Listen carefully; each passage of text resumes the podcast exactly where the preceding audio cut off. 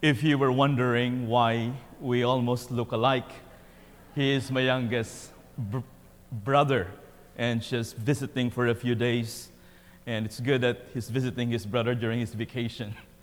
This is actually just probably my fourth time that we are together in the same Mass, and he's been ordained for more than a year now. He belongs to the Diocese of Monterey in California at St. Rose of Lima Church in Paso Robles. In the gospel today, we heard Jesus being described by Mark as teaching with authority. The exact words that were given to us was that people were amazed, for he taught them as one having authority and not as the scribes. I was looking at the original uh, language of the gospel today in the original Greek, and the word that was used for authority in the Greek original of this, uh, of this gospel is exousia.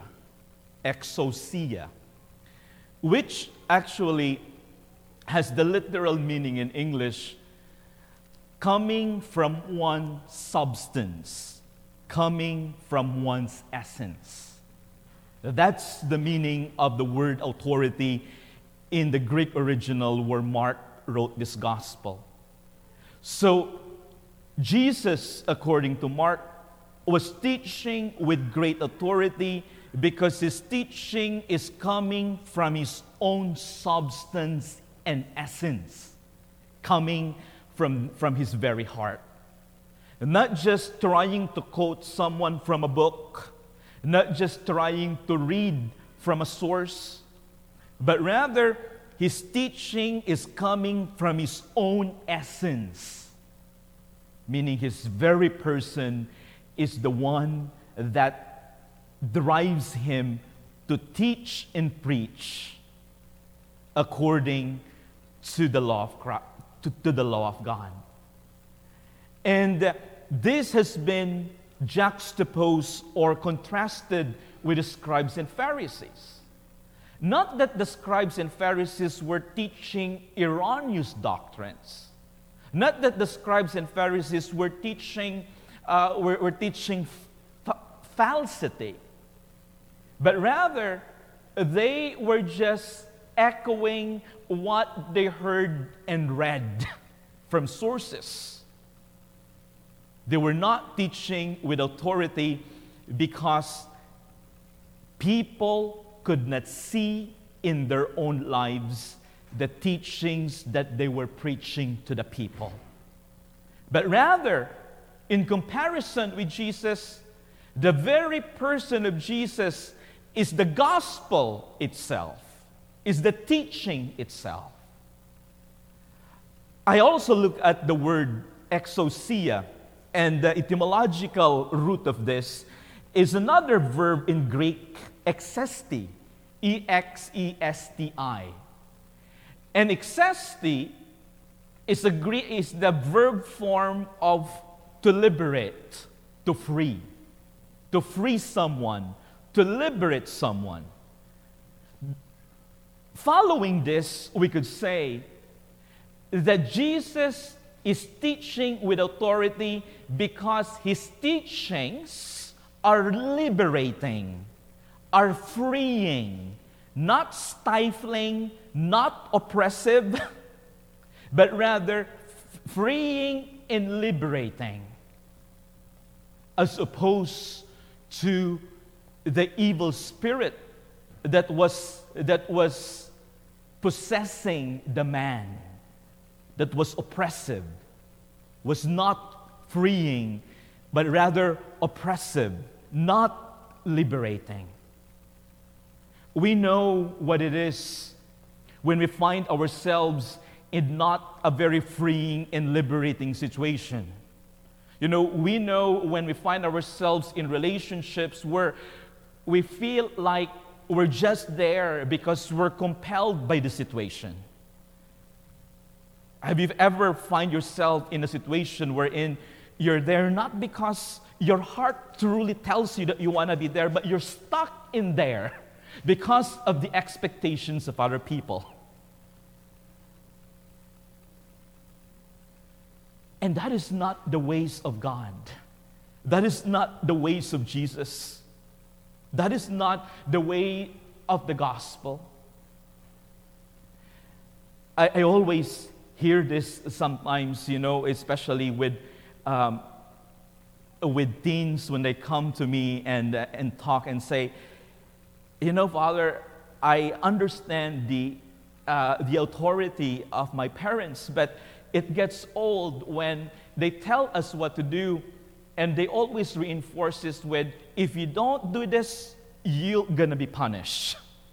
If you don't do this these are the consequences it would have been a lot easier right if the way we do it would be we need to do this because this is the right thing we need to do this because this is who you are we need to do this because this is the ways of the gospel. And not like you need to do this because this would be the consequence of it. I mean, there are always consequences.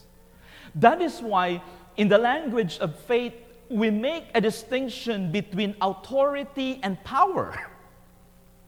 The scribes and the Pharisees have the power because they had the office during that time. They were the one responsible of the temple.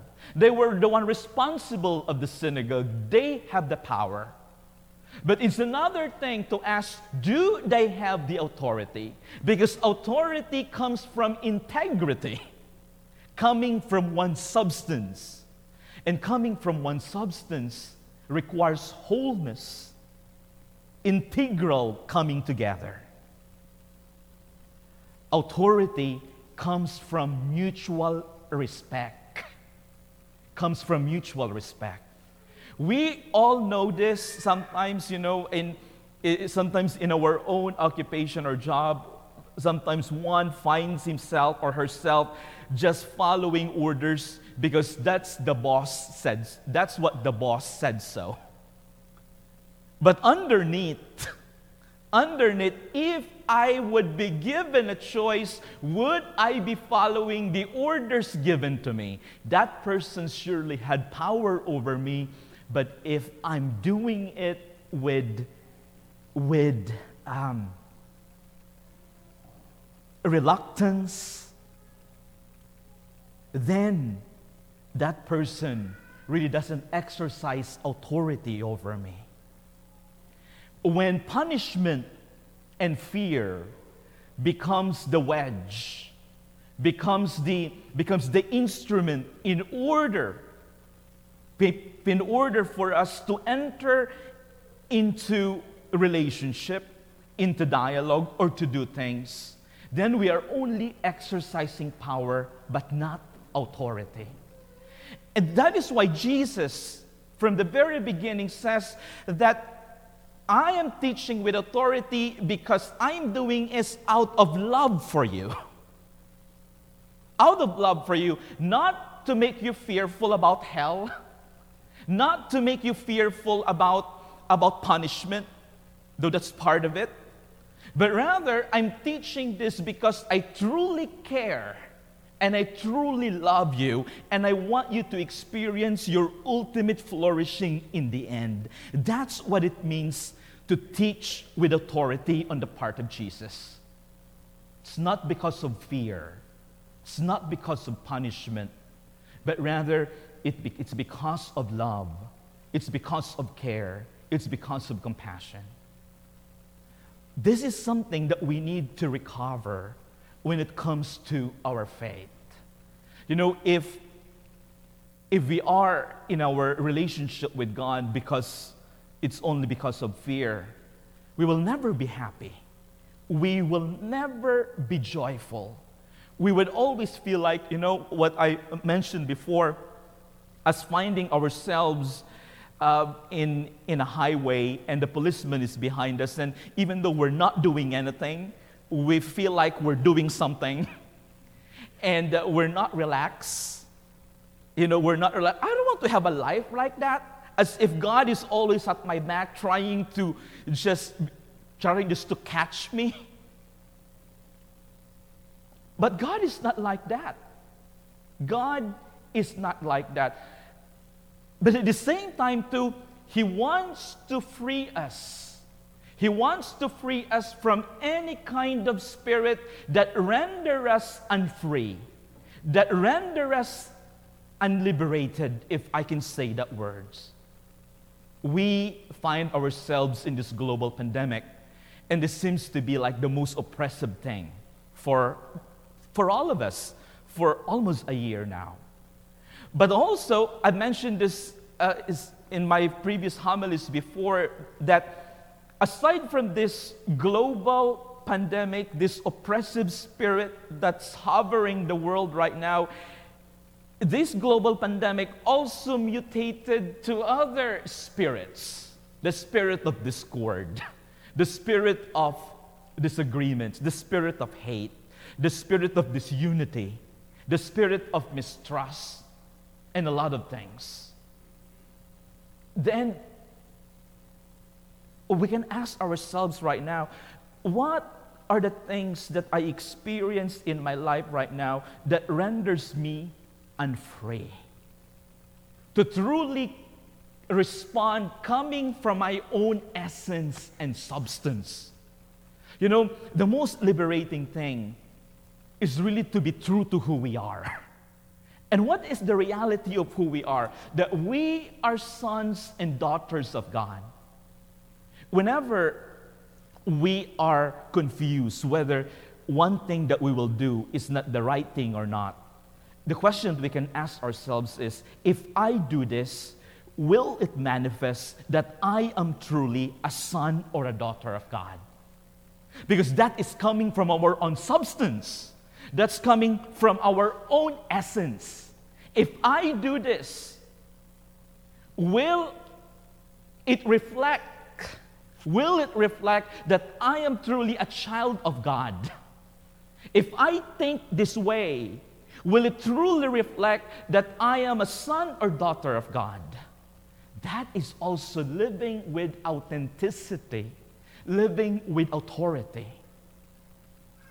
I've read one time, and uh, um, Archbishop Sample also used this a couple of times. I, I think I could, I could remember it word by word, but s- someone said, "The world right now does not listen. The world right now doesn't listen to teachers." And when teachers is referred here, I'm not just talking about the teachers at school, but everyone who tries to teach, ex- ex- including the priests. The world does not listen to teachers, but rather to witnesses. And if they listen to teachers, it's because they are witnesses. They are witnesses. Life of faith is a life of authority in the biblical sense, and it means a life of integrity a life of wholeness. A life of wholeness. Anything that is scattered, anything that is divided, is from the evil one. That is why when Jesus freed the man, the mute man, he made him whole again. And in making whole, he truly became once again a child of God. It is who we are. Let us relish on it.